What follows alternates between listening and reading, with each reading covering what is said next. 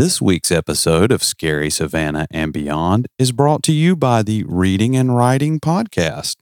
Do you like scary stories or novels? Have you ever considered writing your own scary story or novel? Listen to the Reading and Writing Podcast today by Jeff Rutherford. Best-selling horror, suspense, and thriller writers including Dean Koontz, John Sandford, Jeffery Deaver, and many more talk about their novels, their writing habits, and offer great tips and tricks for aspiring writers. That's the Reading and Writing Podcast. You can search for Reading and Writing Podcast on your favorite podcast app today. More than 550 episodes, you can believe that, Wow. featuring interviews with your favorite scary writers. I can't wait to check that out.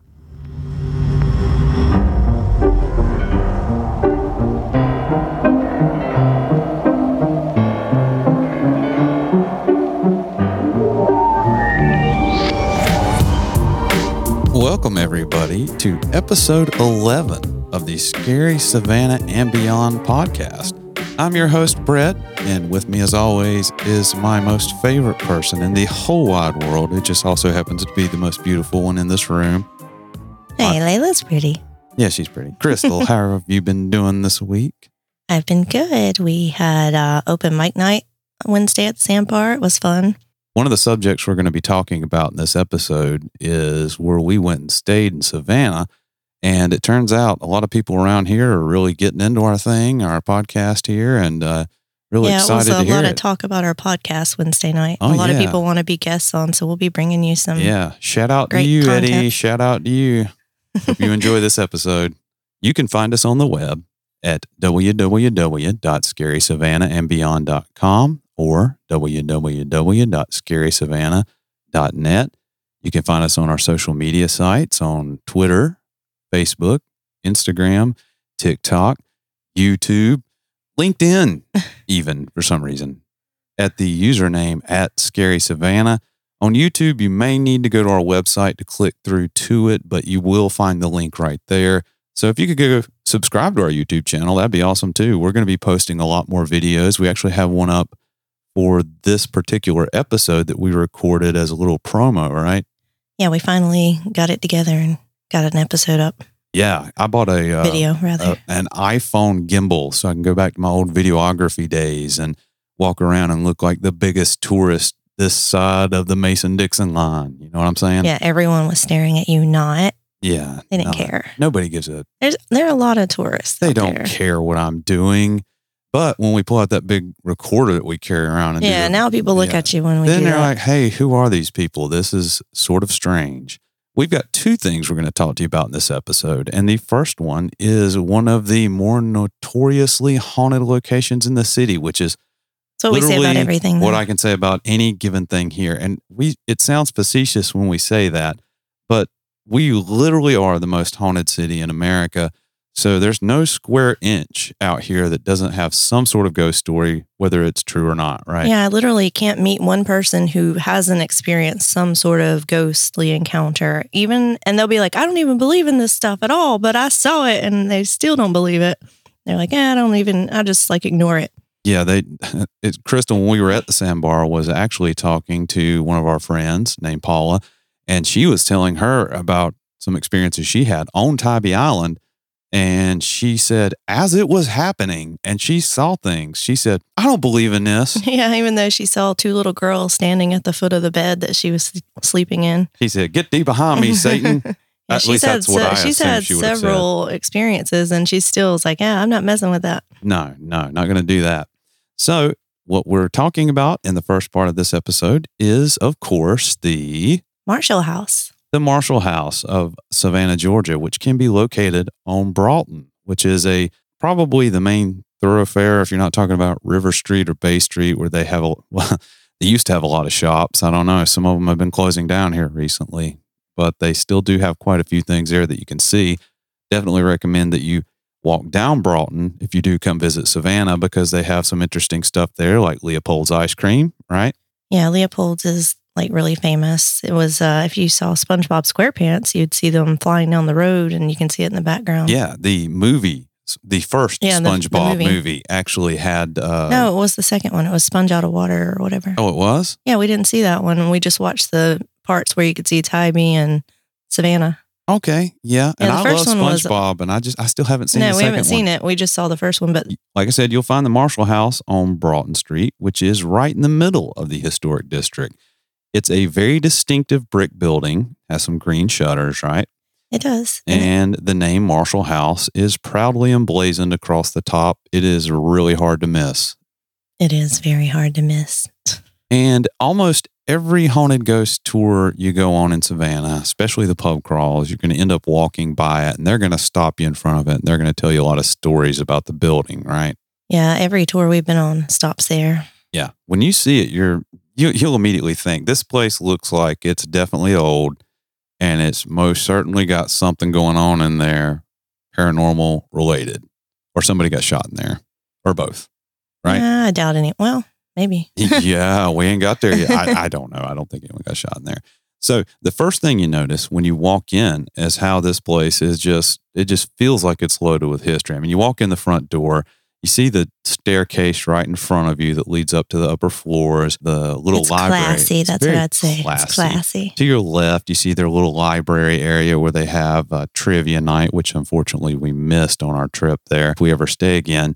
And I'm not sure that I want to once we get to the point where we tell you about what actually happened to us in this hotel, which we'll get I'd to. stay there later. again. I just wouldn't want to stay two nights in a row because the first night you don't sleep well. So the second one, I doubt you would either. And I need Ooh. to sleep the second night. I At least. don't know if what happened to us on this trip, if it happened more than one night in a row, I wouldn't be there anyway. I don't know that I want to go back, but we're going to do it again. Of course, we're going to do it again because we make that commitment to you. I'm going to terrify myself for no good reason so that our listeners entertainment. can be entertained. When we walked in, um, there's a painting behind the desk where you check in, and it's an oil painting of Mary Marshall, who is the founder of the Marshall House Inn, right? yeah, it definitely looks looks scary. Yeah. Well, when you see the painting over the desk, it the first thing that popped in my mind that it was like a Scooby Doo type thing.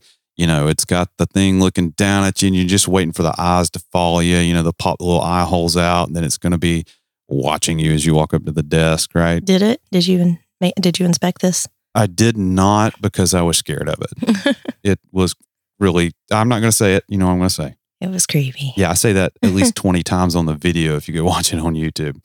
So we need walked a new up- adjective, I do. I did. adverb, whatever you want to call it. Adjective. It ends in a Y, not an LY, right? Yeah, so it's an adjective. okay. Well, we walked up. There was a nice lady behind the desk. I did not catch her name, unfortunately, but she was very good. She checked us in, and I confirmed with her that we are good to go and that I had actually locked down room 414, which is supposed to be the most haunted room in the haunted hotel. There are other haunted rooms in this hotel, but that's supposed to be the one with the most activity. I believe that's true. Yeah. and from all of my research on the Marshall House, you know, that's where the conclusion I drew is that that's the one that we wanted to try to stay in. And being the ghost hunters that we have become, I asked the lady behind the desk if she had any weird experiences here.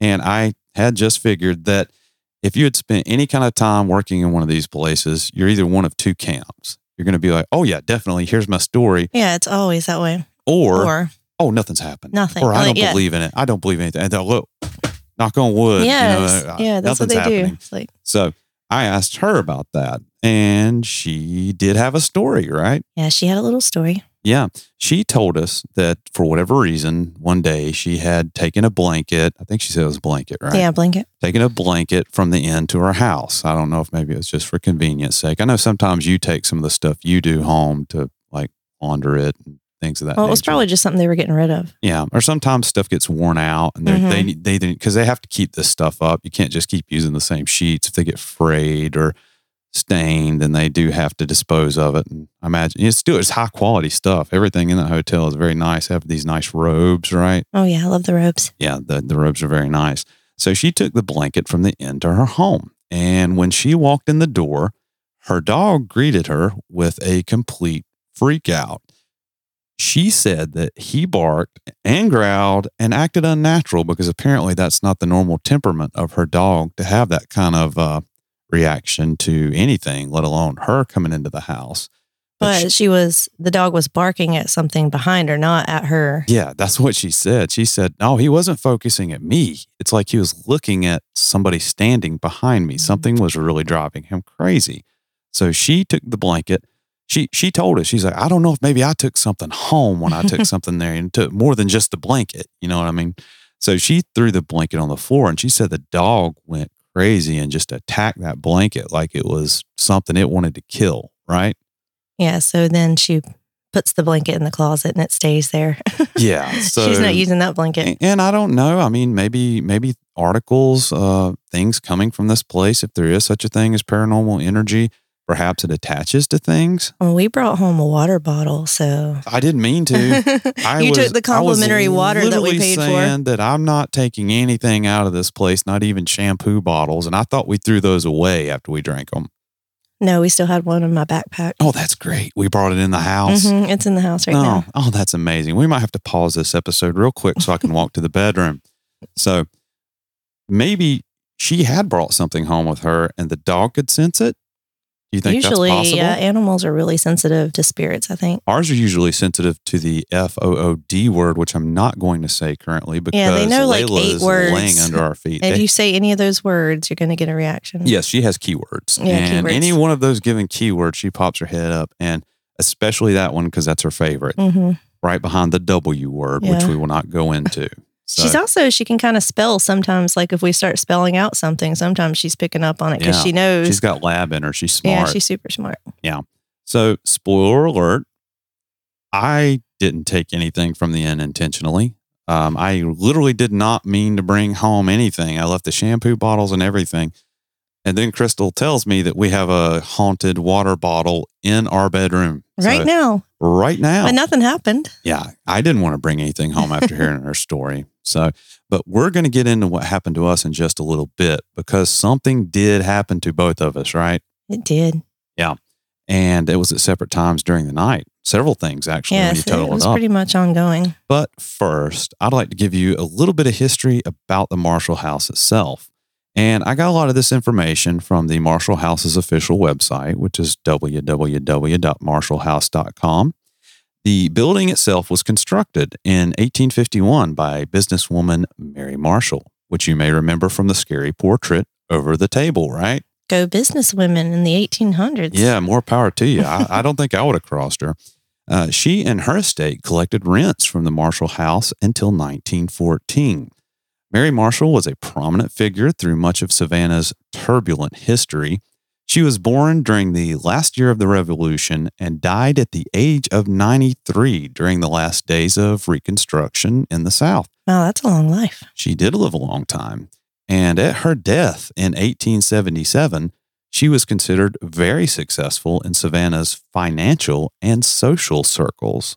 Yeah, she definitely looked important in that painting. Yeah, the painting was, it was all about, I mean, what, she was flossing. Is that the right word? Is that what the kids saying these days? She's flossing? Flossing. I don't know. I don't know what that means. That's probably not what I think it means. I thought that was a dance.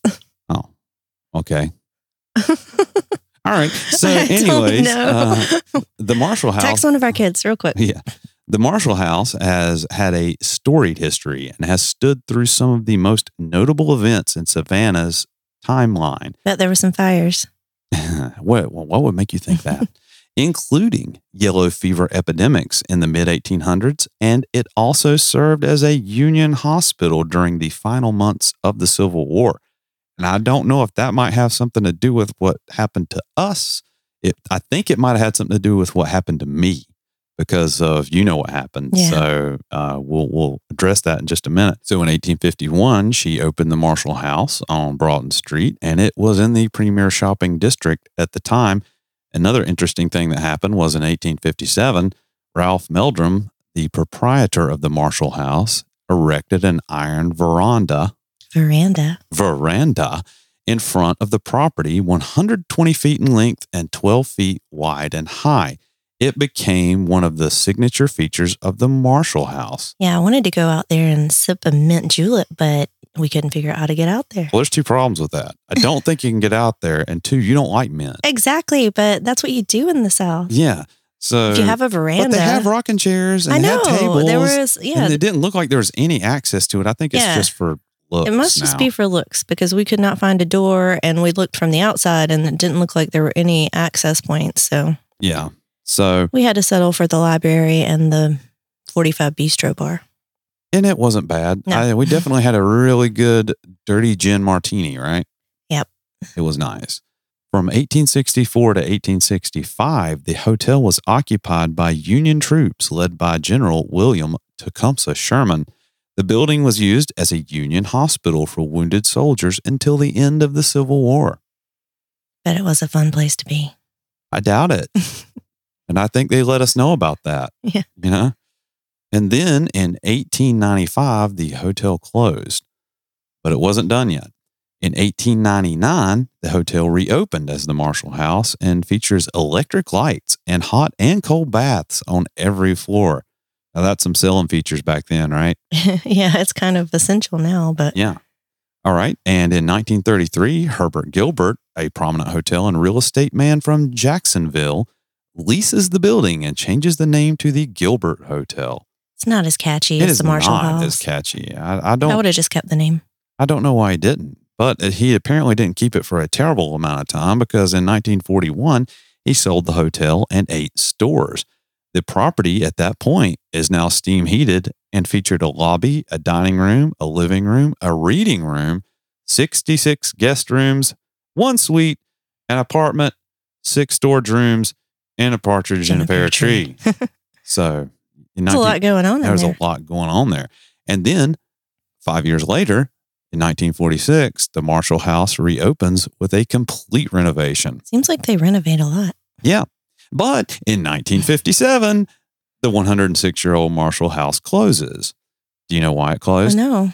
It closed because extensive alterations to put the hotel in full compliance with state fire laws were not possible on a short term lease. Oh, the government stepping in. Once again, they stepping in and shutting down. You I mean, know? come on, fires. It's not Yeah. like we, that's a problem I mean, around they, here. they clearly had safety signs. I mean, you saw that I one in the artifact it. thing that said "Don't s- smoke, Don't smoke in, bed. That's your number one cause of fires here. Just in bed. I mean, you can smoke everywhere else you want. Just don't do it in bed. it's against the law. yeah, it's against the law. Well, it's actually not against the law. It's That's against the it law to burn the place down while you're sleeping in bed. No, it said smoking in bed and starting a fire is against the law. So Okay. yeah, there was a law against that. Well, that was very forward thinking of them, I guess. So, in ni- but we're going to fast forward a little bit here because this is going to bring it up to where we're at now. In 1998, renovations to the Marshall House began once again. And in 1999, the Marshall House, having been fully restored and renovated, reopens to the public as Savannah's oldest hotel. One notable occupant that lived at the Marshall House at one time was author Joel Chandler Harris, who you may not know by name, but you may know from his infamous Uncle Remus stories, like Brer Rabbit, Oh yeah, I remember that from like being a Song kid. of the South. yeah. It's a movie you're never going to see again. yeah, Well, you can get it if you know the right place to go. Well, they used to sell them here in Savannah. They do. And now it makes sense to know why they do, since apparently he was a resident in Savannah at one time. I know a place. So, like I said, in 1999, the Marshall House was extensively restored and became the hotel that people now know today. They had went to great effort to ensure the hallmarks of the historic hotel were preserved or recreated, including the Philadelphia pressed brick on the facade and the Savannah gray brick throughout. Find that everywhere, it seems. Yeah, it's apparently a big deal in Savannah, you know? And we talked about on an earlier episode, Savannah Gray Brick. As I said before, we, we got to do a story on that place because it's it's a pretty interesting thing in and of itself. Yeah. They have original staircases, although some aspects of these have been replicated, original wood floors, fireplaces, brick walls, doors to each guest room are supposedly original, and several clawfoot tubs that date back to 1880. We actually had one in our room. Yes, and I do not understand how anybody under the height of five foot four can operate one of those because I even had trouble stepping in and out of that thing, and I'm five ten ish. I didn't have any trouble, but I think an older person would definitely have trouble getting in and out. I don't know, I almost fell down like twice, but it might have been somebody pushing me, so I don't know. The veranda and gas lights were reproduced in the likeness of the original features. I love the gaslighting. Yeah, the courtyard atrium, which is where we ate breakfast, I believe, was encased with a glass ceiling to give a sense of the area's previous use as a courtyard. And I can see that. Yeah. It looked like it used to be outdoors. Artifacts were found during the restoration are today encased in display cabinets on the second and third floor, which you can see some of these in our video because we found those. yeah, we stumbled accident. upon them and it was pretty cool. My favorite was the Budweiser can because Yeah. you knew they were going to find You know these boys going to drink. Come on now, it's the South. Come on, good old boys, crack open the coal and get down here and talk uh-huh. about it. So now we're going to get to the part where we talk about why and how it's haunted. Yay. First, I want to tell you about the stories that I have found, and then we'll tell you about the stories we've experienced. So, it's well known in this area that this hotel has a very haunted history. They have a large reputation for quite a bit of different paranormal things to have happened. And the fact that it was a hospital during the Civil War and through two yellow fever epidemics makes it very conducive to haunted tales. Yeah. So you got, so, uh, so you got soldiers and you got children. Creepy. Yes. And they're all creepy, you know. You made me say it. Sorry. Take any of the local ghost tours and you'll hear plenty of stories. Um, rumors and reports include guests seeing ghosts in the hallways and foyers, hearing children running down the long, narrow halls late at night, which those halls look just like The Shining to me. What'd you think? The Yeah, carpet were- wasn't the same, but I had that whole feel as we, we got lost in the yeah, hotel. you could get lost in there. even though it's not really even a maze, something about it just makes it hard to get your bearings. I don't know. Everything looks the same. Yeah. Supposedly, faucets will turn on and off by themselves, and there'll be flickering lights. Toilets will suddenly overflow for no obvious reason. And the thing that I would consider the creepiest until what actually happened to us was disembodied voices echoing in the hallways at night, of course. On the fourth floor, you can supposedly hear loud noises in the wee hours of the morning, sounds of heavy objects crashing to the ground. And of course, when you investigate, there's nothing there. You'll hear the sound of doorknobs being jiggled in your room as if somebody is trying to forcefully enter it. And I actually got this particular account here from ghostcitytours.com, a local tour company that we recommend if you want to get a tour in the Savannah area. And I'll read that for you right now. One guest recalled a room to be wary of, 306. The loud hall noises in the middle of the night happen on the fourth floor where we just happen to be staying. I've lived in many haunted houses, but Marshall House creeped me out completely. I loved it there, but I could not rest. Yes, it is old and noisy, but there's way more going on there than meets the eye. I know others have experienced things too. There is also a ghostly cat, but I never saw it myself. There happened to be another hotel guest who said she did. But what else can you really expect from a city built on top of dead bodies?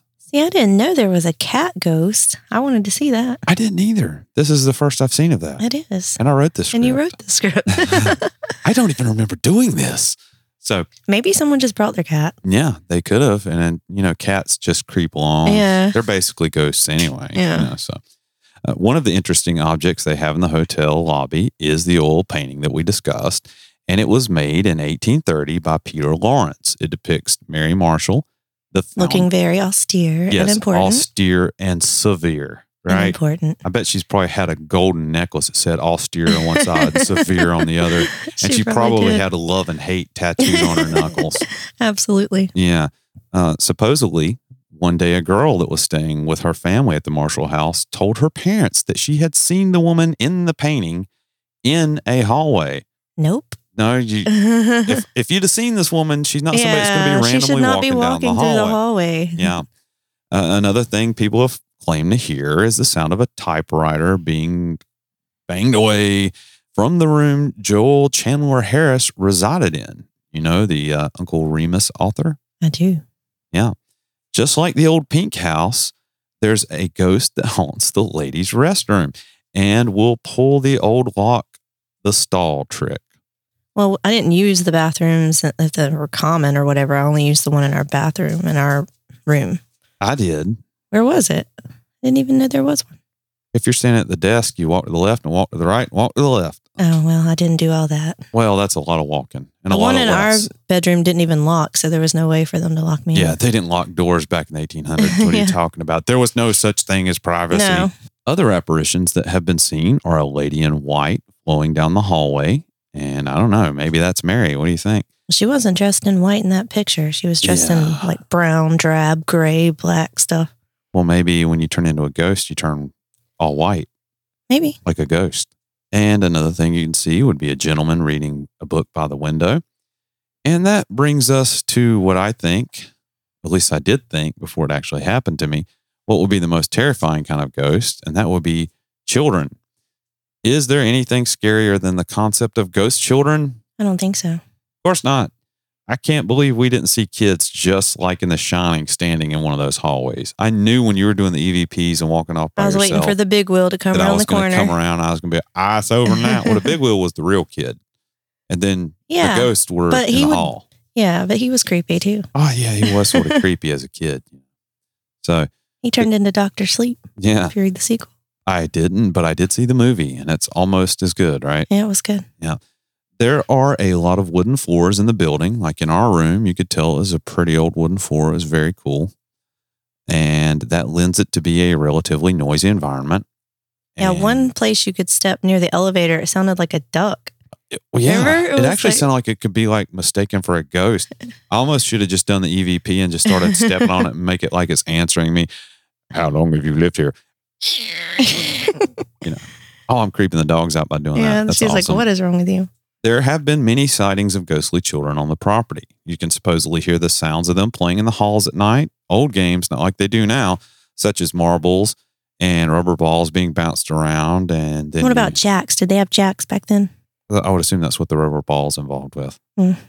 I don't Well, know. You could just be like, I'm sure they had bouncy balls too. Never played jacks before. I don't even know how it works. So Bounce the ball and pick up jacks yeah, while go, the ball's in the air, and then you catch the ball. then you slam your door open and jump out and say, "Aha! Aha. I got you!" And there's nothing there. I didn't hear any children or see any children, not even live children. No, I didn't. Well, no, I saw a teenager. Well, I didn't consider that a child. Yeah. I saw only adults. Okay. Also, the fact that this place was a hospital for the Union Army during the Civil War means that there was a lot of suffering that happened on the premises. And I'm sure there have been many wounded soldiers who lost an arm or a leg or both arms or both legs. Yeah, I'm sure it was quite gruesome. Not to mention that I'm sure plenty probably died since it was a hospital, you know, and you know, medical care then consisted of what? Here, bite Here's down on rum. this uh, leather strap. After you drink this bottle of rum, Yeah. bite down on this leather strap. and we're, just gonna going to saw your that arm off. Yeah. And uh, when they renovated the hotel, they supposedly unearthed the bones from the soldiers, and all of that was cleared out. But just because those things may be gone, assuming they actually did find these things, I don't know if that's true, but that's the story I've heard. Doesn't mean that if there was spiritual energy there, that it went away, right? Uh, the energy's still there. Oh, well, yeah, of course it is. Um, there have been reports of amputee soldiers walking on the property, usually appearing in a state of despair. And I wonder if anyone, you know, I was thinking, does anyone ever just like, you know, dress up as a Civil War soldier and sneak in to the hotel, just like wander the hallways at night? Be like on the second floor and you're You walking down to the that. ice machine and you're like, oh, General Tecumseh, I'm going to dress up as Mary and just walk through the hallway. good to see you. Like, Tecumseh. But how you doing, sir? I'd probably get beat up if I did that, but it would be sort of funny. You know, we'd have to video. I It. video it. Yeah. Did. Oh no, there's a video, live video of ghosts getting beat down. you know. Of course, if I did do that with my luck, I'd probably just make the spirits angry too, and then they'd drag me in the basement and bury me. You know, Then you could be another ghost. that wouldn't be no fun. You know. Another report that we've seen is that someone has uh, seen one of these soldiers in the lobby holding his severed arm and begging for help to find a surgeon. Yikes. That would be pretty messed up. Maybe that was that guy we saw in the painting down there. yeah, no. over the fireplace. Yeah, over the fireplace. You thought it was George Washington no. or James Oglethorpe. Oh, no, that's not the one I'm talking about. I'm talking about the one that was above the fireplace. Okay. Now, here's something that I pulled off of their site. And this is not something I wrote, but this is talking about the room that we actually stayed in. From ghostcitytours.com. Some guests have even made complaints of an awful odor, what seemed to smell like rotting flesh. One source gave this account when they were first renovating the hotel and opening it in 1999. Three rooms had foul smells and bad vibes so overpowering the staff and workers could not stay in them long enough to get anything done. Those rooms were 214, 314, and 414. Remember that one? 414 being the worst, and I think it's still very active today. They tried every deodorizer they could get a hold of, and nothing worked. Finally, they had prayer and blessing in these rooms, and the smell and vibes relented only with 414 still having a persisting odor and vibe. Staff is said to play gospel music in that room when they are cleaning it because that is the only thing that keeps the vibes and odor at bay. At the site of the old operating room, guests have seen doctors treating soldiers who have been recently brought in from the battlefield. Some have made claims that they have felt a presence holding onto their wrist, as a nurse would do to feel for someone's pulse. Keep that in mind. Another guest described seeing a shadowy man dressed like a Civil War soldier. With him was a small boy who shouted at her, Get out of my room. Understandably in fright, she grabbed her suitcase, leaving just as quickly as she arrived. Yeah, so I didn't know that about the smell of room 414. That's where we were. And luckily, it smelled just fine to me. Yeah, I did not I notice. did not smell anything. I would almost rather that have been the thing that happened to us rather than what actually happened. So I read through several TripAdvisor reviews, and there are quite a few reviews mentioning unexplained sounds in, in, in that room, you know, room 414. Mhm. Now that we've told you about the others' experiences, I think we should finally tell you about what happened to us. So we went out to dinner at Moon River Brewing to get into the spirit for the night. And it was a very brisk one for us. It was about 45 degrees, wasn't it? Yep, that's uh, at least 30 more, 30 less than it should be. 30 me. less than it should be. It should always be 85 degrees and 100% humid for you, right? Yes. We were seated in the restaurant beside the bar. I was facing the stairway that would take you to the upper floors of the building. After we ordered our drinks and decided what we wanted to eat, I waited for our server to come back because, of course, I'm going to use this opportunity in order to see if he had had any experiences. Because I'm asking everybody that now. It's getting a little weird, isn't it? yeah. And sure enough, he did. And I have a recording of his story, which I will play for you a little bit later in this episode. Then we came back to the Marshall house to prepare for our experience. I brought along our infrared web camera and the Zoom recorder to try to capture some EVPs. I initially didn't think I caught anything, but there's one that I am going to play for you when I get to it in the story. And we'll see what you guys think. See if maybe you hear something because I think I did. I just missed it the first listen through because it sounded far more ominous than any of the other ones that we've got, right? Yeah, but I'm just sad that the infrared camera didn't work because it would have been really interesting to see what what was going on in that room. Yeah.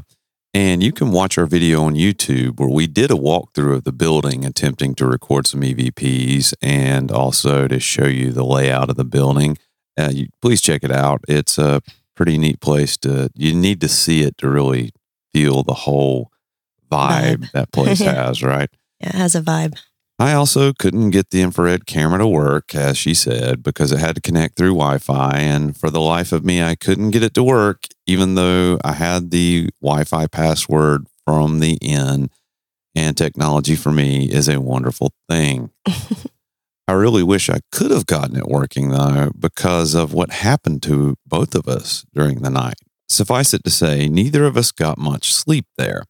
I actually initially fell asleep around 10 p.m. I think in part because of the excellent dirty gin martini the bartender made for me in the bar on the first floor at the 45 Bistro.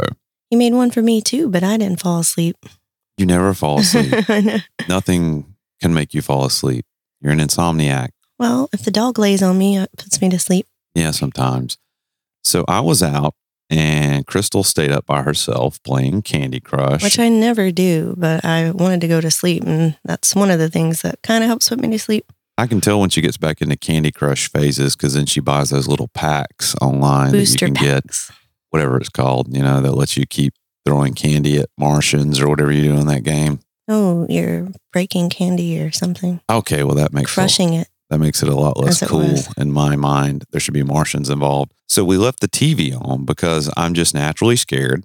And I think that it didn't bother her too much either that it was on because yeah, I usually leave it on. yeah, because we don't know. We didn't know what to expect. And that's when things started happening. At 3 a.m., I woke up, and that's one of many times that night because I did not sleep well the whole night. And I laid my left arm across the bed because I was sleeping on the left side of the bed and Crystal was on the right. And my arm stretched out and it was hanging off the edge. As our listeners know, I did violate one of my rules. That would be rule number two for avoiding ghosts. I didn't have myself completely under the covers. The reason for that is I had turned the thermostat up to 77 degrees Fahrenheit because we were cold.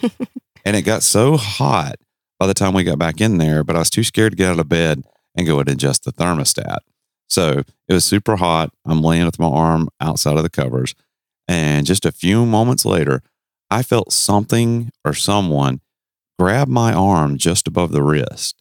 And it felt like it was pulling my arm, like it was trying to get better access to my wrist or just to try to like shift me on the bed towards the edge of the bed. It's like, come over here. And do you remember when we talked about the nurses taking people's pulses in this I hotel? do. Maybe it was a nurse trying to Mm. check your pulse. Yeah, and the Make thing sure you're is, alive. I had not read that story before we stayed here, so I didn't know that's something that had happened. So I didn't piece that together until I was writing the script, and I said, "Oh, there's nurses," and it felt like you know, thinking along those lines. It feels like what it might feel like if, say, a nurse is grabbing your arm and just trying to, you know, pull your arm out and get it in the right position. Well, you wouldn't know because you never let nurses touch you. No, I, I hate.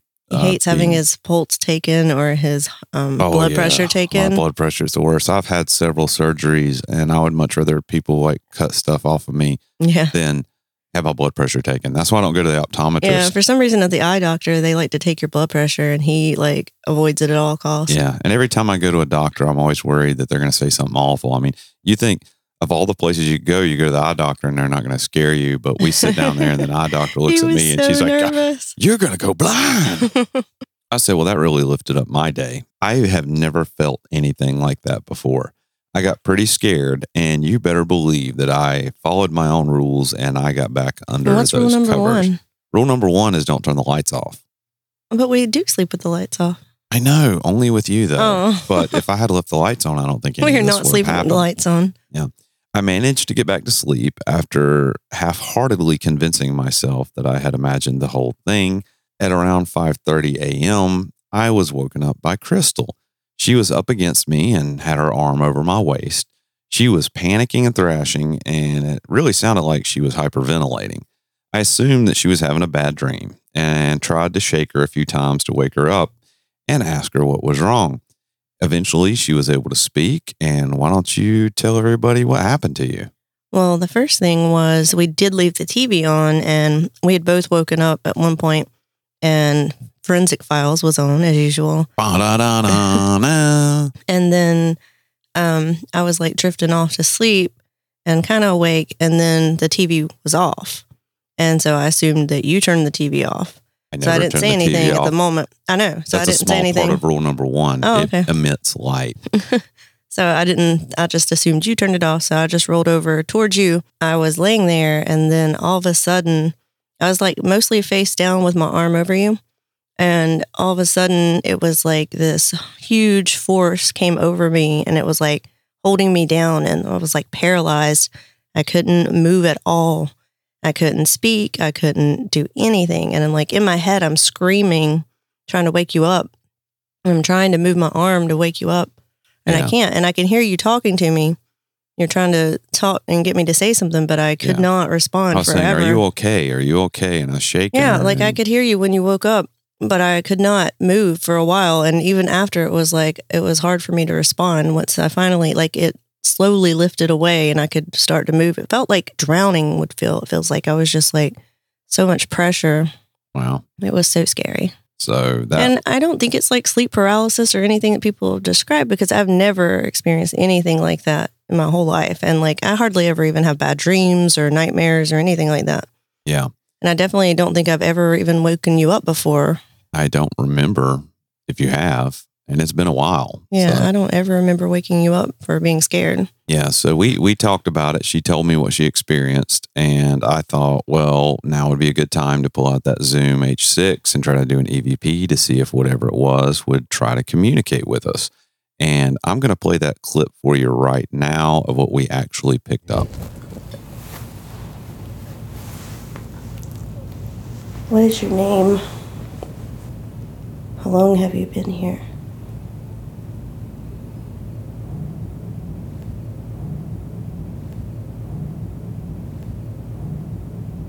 Okay, so to me, that sounds like either a deep breath. Deep breath or a wind or something, but Or there's, something there's growling. nothing. Yeah, there's nothing, no air moving Yeah, in the room. There's no air moving. And yes, I did have the recorder and we're breathing, but I wasn't anywhere near the microphone.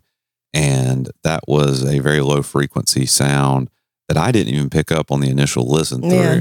And it, it could be construed as growling. Maybe it was a breath. I don't know. Maybe he was exasperated by me. I don't know. Like I tried Um, to kill you, it didn't work. Yeah. Uh, after I did the recording, I put the recorder back on the nightstand. After I, uh, of course, managed to knock the phone off the hook and somehow simultaneously call the front desk you did. I was like, what through in the, the world speaker, are you doing? not even through the handset. yeah, it was like somehow the I made a speakerphone was speaker on. It was dialing numbers. I'm Yeah. like, what is going on? At least I think I'm the one that did that. Yeah. And Hey. then I asked him if he turned the TV off, and he said no. So I didn't turn it off. He didn't turn it off. And it's not one that turns itself off because, you know, some of them do that. Yeah. But it had been on for hours and hours, like the entire day and all Yeah. night. and I hadn't even realized it at that point. But then when she asked me that, I was like, why did you turn the TV off? It's like, I didn't. yeah. After that happened, we rolled back over and we were facing the wall of the room that has the door for entry on it. As I'm laying there and it's dark because there's no lights on, I didn't turn anything on. The TV's off. Yeah. For some reason, we didn't even turn the TV Yeah. back on. We well, were we were just both like, pretty "Eh." exhausted Yeah. and we both had had martinis. so, That had long since worn off. but we only had one martini each. So Yeah. it wasn't alcohol doing this. No. No, we we were not intoxicated. In the corner of the room, right beside the door, is a large armoire. And if you watch the video we posted on YouTube, you'll see this armoire. And the first thing we say when we video is Crystal's like, "Oh, it's definitely haunted." Definitely. So it turns out it- it is. And after a few minutes of laying there, I noticed what appeared to be a large, shadowy figure standing at the corner of the wall in the armoire. It was just sort of, stand- it wasn't moving. It was there. It was extremely tall. It was as tall as the armoire and it was solid black, except there were features on it that were white. But it, when I say white, I don't mean like uh, theatrical makeup. It's like if there was a say a a cloak on a coat hanger in a dark room by a window where a street light out in the distance is shining in and you can just sort of catch some highlights from that on the cloak yeah. for example that's sort of what it was so i was trying to decide is that something hanging there did we leave something there but then i then i i didn't say anything i just raised my head up to look at it and i was trying to focus on it and then crystal was like do you see that hmm you know Yeah. It's like I had my eyes closed and somehow I saw a shadow move Yeah. over there in that direction. And then I saw it. you know, all of a sudden it moves away and then it just vanishes. That doesn't happen in real life, No. but it happened to us. So we really didn't get much sleep that night. No, and like. I looked really uh, like haggard at breakfast, I think. So Nah, the woman look- was- you always look great. the woman was like concerned when I told her about it. Yeah. The lady that so we did uh, we didn't have any more paranormal experiences there. So we were able to finally get back to sleep. We got up in the morning to go eat breakfast in the atrium area where they have the little dining area and it's it's pretty nice, little plaza looking thing. Mhm. and our uh, waitress there was named Sheila. And we just asked her, said, Hey, has anything ever happened in room 414? We didn't tell her what had happened at first. And she's like, No, why? Then Crystal told her about what happened to her. And she was like, Oh, I've I've had an experience too. And, you know, she seats people in this restaurant. Yeah, she said that uh, sometimes she'll be walking them to their table and there'll be three people and she'll get three menus and three sets of silverware and they'll go to sit down and then there'll only be two and she'll be like, Where did your other friend go or whatever? And they're like, Uh, there's only two of us. There And, like, she no clearly- friend. Yeah, she clearly saw three people walking with her. Yeah. So that's weird. Yeah. So that pretty much concluded our little trip there. And yeah, I would stay there again, but I wouldn't stay two nights in a row because I got to get one night sleep. Yeah, definitely. And uh, speaking of the dinner earlier that we had that night before our event, that brings us to the second subject of this episode, which is Moon River Brewing. Many people say this is the most haunted location in the city of Savannah. And I think those people, are the tour guides. People say that about The- every single. well, thing. many people, many people, many people, the tour guides, the many people. maybe the people that own Moon River Brewing. I yeah, don't know. I don't know. but it does have a reputation as being an extremely haunted place, like It does. everything in Savannah does. So I'm going to play a clip for you right now from BuzzFeed Unsolved. So check that out. Moon River Brewing Company is said to be one of the most haunted institutions in Savannah. One of the bar's owners, Gene Beeco, said, quote, I have seen and experienced things that I don't understand and I can't explain, end quote. Though, the brewing company's other owner and brewmaster, John Pinkerton, has said, quote, I personally cannot claim any experiences that I call paranormal. What I often point out is that the scariest things on this planet are living people. I don't worry about the spirits of dead people. I worry about living people, and in particular, drunk living people. End quote. Regardless of which owner is right, there is plenty of history in this building that could contribute to a haunting. So, ever since Crystal and I started visiting Savannah before we moved here, Moon River was one of the first places we knew we had to go to, right? Yeah, we heard that it was haunted, so we didn't know a whole lot about Savannah, and so we hit that up. Yeah. And it's right on Bay Street, which is the next street over from the river, River Street River being Street, yeah. the street by the river. Yeah. Bay Street Clever. is the first section where they have all like Ruth's Chris and all the bars and other restaurants and things of that nature. So we went there and we've been there many times since because they do have good food and beer. They do, and we've gone on ghost tours inside there several times. Yeah. If you take one of those ghost tours, like a haunted pub crawl tour, which we both recommend, it's usually a good time, even if what they tell you might differ from each other. You know, sometimes it does. It's almost a certainty that this is where they're going to start your tour and for good reason. One of my favorite reasons is the beer, of course. They've got an amazing porter, although we don't really drink as much beer as we used to, and we certainly don't drink porters. I can't anymore. They're so heavy. So heavy, so many carbs. Crystal also loved their sandwich, Christine's favorite, which sadly is no longer I on know. their I was menu. so sad. We went there the other night and they didn't have it anymore. Basically, Thanksgiving dinner on a sandwich, right? Yes, it's so good. It's turkey and cranberry sauce and stuffing and like it's so good. Yeah, and their burgers are amazing too. I always get it blackened, and uh, their beer garden outside also lets you bring pets apparently. And if it's good weather, you can go there and hang out before you go and hunt your ghosts. But most people like us go here for more than just the food and beer. They want to experience the paranormal. And by a lot of accounts, this is a great place to do it. To know why, we'll start with the history of the building. Moon River was built in 1821 by Eliza Early. And I probably butchered that because I do that a lot. Is that how you pronounce that? I'd say a laser. Eliza. An A, not so If you say it like that, it could be pronounced anyway and sound cool. it's probably Eliza. Yeah, Eliza Early, a native of Charleston, South Carolina. An interesting fact this was the first hotel in the city of Savannah and also holds the distinction of being the first branch of the United States Post Office in Savannah. cool. I'm glad they moved it though. Many notable people throughout history have stayed here in its hotel days, including the War of 1812 hero Winfield Scott, the Marquis de Lafayette. The Marquis. Yeah, they say it like it's an Ohio State football player. The Marquis de Lafayette. Lafayette has a square named after him. Yeah. The first three Commodores of the United States Navy stayed there, and naturalist James Audubon, Oh, the bird guy. the bird guy. He wrote that book. he stayed at the hotel for about six months while he was attempting to sell books of his wildlife sketches. Cool. I think it worked out for him. It did. Yeah. In 1851, the city hotel was purchased by Peter Wiltberger. Is that name familiar to you? It is. I've seen it in Bonaventure. Yeah, the Bonaventure episode we named talked after him on in Bonaventure. Yeah. He renovated it, and get this this is my favorite part that I just learned recently. Oh, he put a is cool. live lion and lioness on display to draw attention. That is epic. How cool would it be if they did that again? I would love that. I hope they didn't have them chained and just, you know, let them roam around the hotel. You know, it's like, Just oh, drinking beer with them. Oh, it's okay. That's just Chester. He ain't going to eat much. Don't you worry about that at all. And It seems so Savannah. maybe that's where some of the uh, ghost stories came from. It might be. Because I don't recall seeing any mangled ghosts bleeding out there, but maybe I was just oblivious, which wouldn't be the first time, right? No. At the turn of the century, the building was used for lumber and coal warehousing. Coal usage slowly died off. Then it morphed into a building for general storage. In the 1960s, the building was renovated as an office supply store and even had a large printing press in the facility.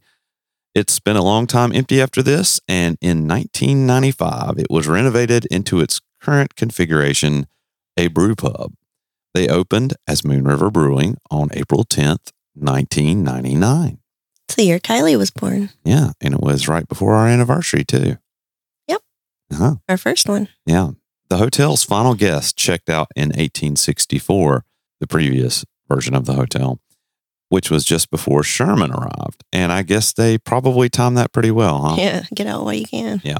So I'm going to go ahead and play you a little clip right here. The hotel closed in 1864 at the onset of the Civil War, allegedly because the violence between the guests and the locals had reached a tipping point. Tour guides today actually warn guests to not taunt the ghosts too much, as they may become violent. So we learned our lesson about taunting ghosts at the Marshall House after our experience because, you know, we didn't know any better We didn't really taunt them. We just asked them questions. Well, I promised you a story earlier in the episode of our when we were talking about the Marshall House, about our server Bill and his experience here in Moon River. And I'm going to play that clip for you right now. So, Bill, let me ask you this: You work here. You ever had anything strange happen when you working here? Oh yeah, I've had my apron pulled on a few times. Oh, yeah? This was at Children's Hospital during the yellow fever pandemic. Also, I don't tell a lot of people this, but I got scratched twice since I've been here. So, Oh my goodness, where at? um, up by the t-shirt podium about three years ago, Yeah. I found a long white hair like this big, and there's a legend of a lady with long white hair upstairs that people Yeah. gotten on camera. Pushed it off, thought nothing of it. Heard a whisper in my ear, and I felt something on my neck. And I had three scratch marks on the back of my neck. Oh my goodness, and you kept working here? Yeah, I've been here five years. Oh my goodness, you must not be fazed by much then, huh? Nah, they don't bother me. Ah. They're just trying to reach out, that's all. So, Crystal, what did you think of his experience? Uh, I totally believe him. He seemed like, as soon as you asked him, he's like, oh, yeah, I got a story. I got a couple stories Yeah. for you. So, what do you think you'd do if that had happened to And you? it scratched me. I definitely would have like taken video and pictures and been like, look at this. Snapchatted it, yeah, TikToked it. Yeah, it would have been all over. We almost know how to use that now. I think. I think we're up to a grand total of seven views on our Coffee and Layla videos, so I'm feeling pretty good about that. One of them's got several hundred. Yeah. And speaking of leaving marks, we actually checked Crystal's back to see if there were any marks after her event at the Marshall House. And thankfully, there was nothing there. Yeah, well, it didn't scratch me, so I didn't really expect to see anything. Maybe a bruise, if, if anything, because it was like weight, not scratching. Yeah. So I'm glad. Nothing. So, talking about this ghost lady that Bill had an experience with, there's another clip I'm going to play for you from BuzzFeed Unsolved, and it talks about a very similar type apparition. So, I'll play that now.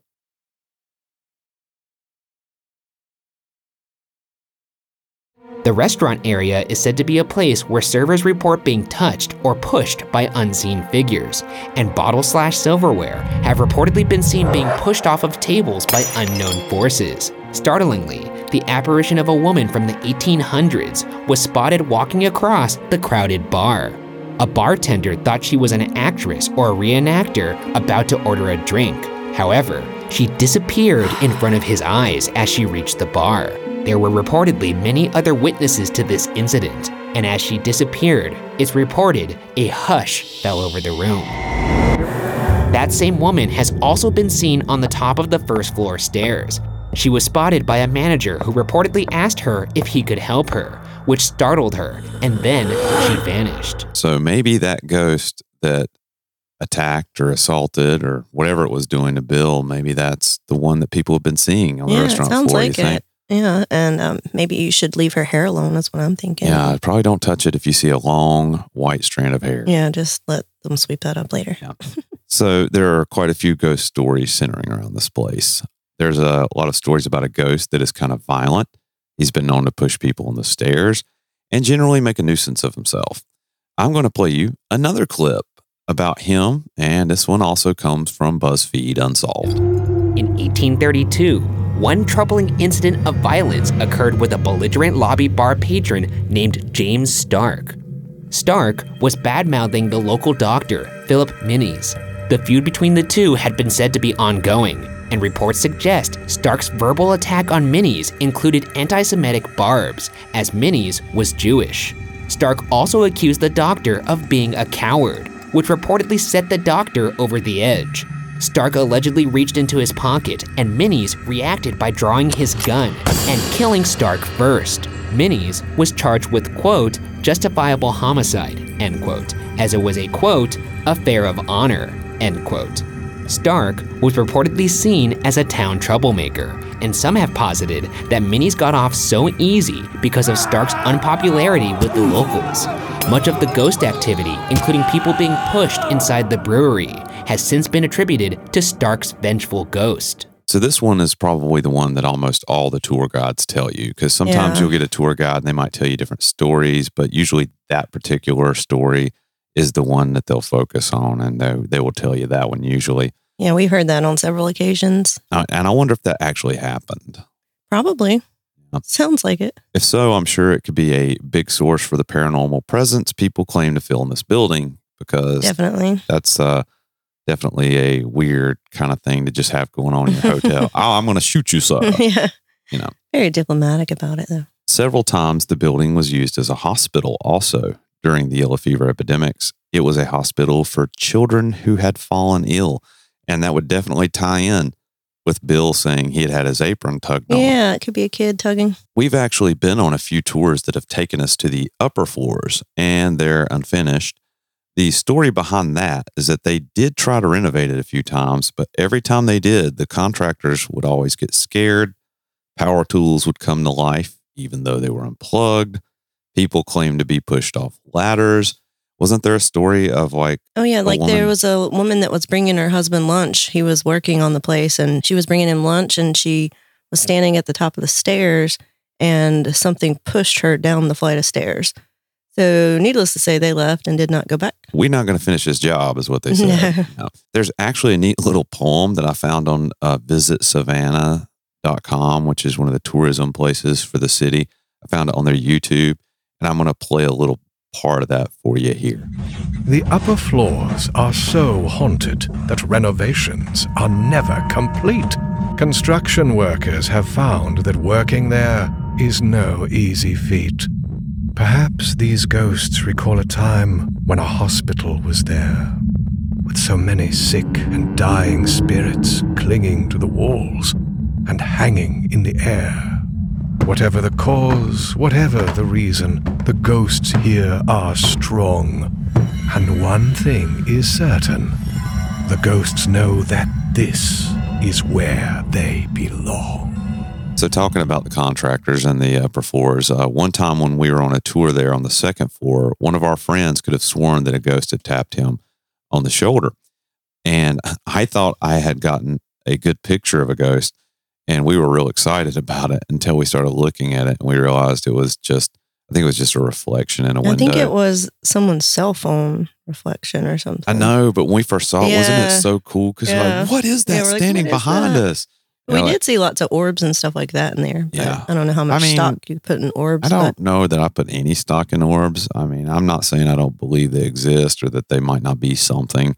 It's just it's far more impressive to see pictures like they showed us at the Sorrel Weed Oh, House, yeah. where they actually had a person, that looked like the girl from the ring standing Yeah. between two people. And that picture was so scary that when the people that took it actually saw it, they started screaming and crying Mhm. because it was really a scary picture. one of these days we're going to get a picture. Oh, if we get that picture, we're done. I'm changing the format of the podcast now it's going to be a podcast all about dogs. dogs and bass guitars. That's the two things we're going to talk about because neither one of which is going to scare me at night. Well, the dogs might, but for a totally different reason. They just start randomly barking. Yeah. But talking about the scariness of this place, where you're really going to be feeling a presence, I think, is down in the basement of the of the building, right? Did we go in the basement? We've been in the basement That's before. We went on a tour with Spooky Spooky Steve. Spooky Steve. That's another tour guide in Savannah. Yeah, Spooky Steve Check took us out. down there. And in the basement, we've been there actually a couple times. This is where one of the more terrifying spirits of the whole building is supposed to reside. I'm going to play you one more clip here from BuzzFeed Unsolved that talks about this ghost. There is one well known ghost who they call Toby, who is often seen in the basement. Some have referred to him as a negative spirit, while current staff have characterized him as a young boy. A bartender has also seen a shadowy black figure emerge from the wall. In this spot, one local woman was attacked.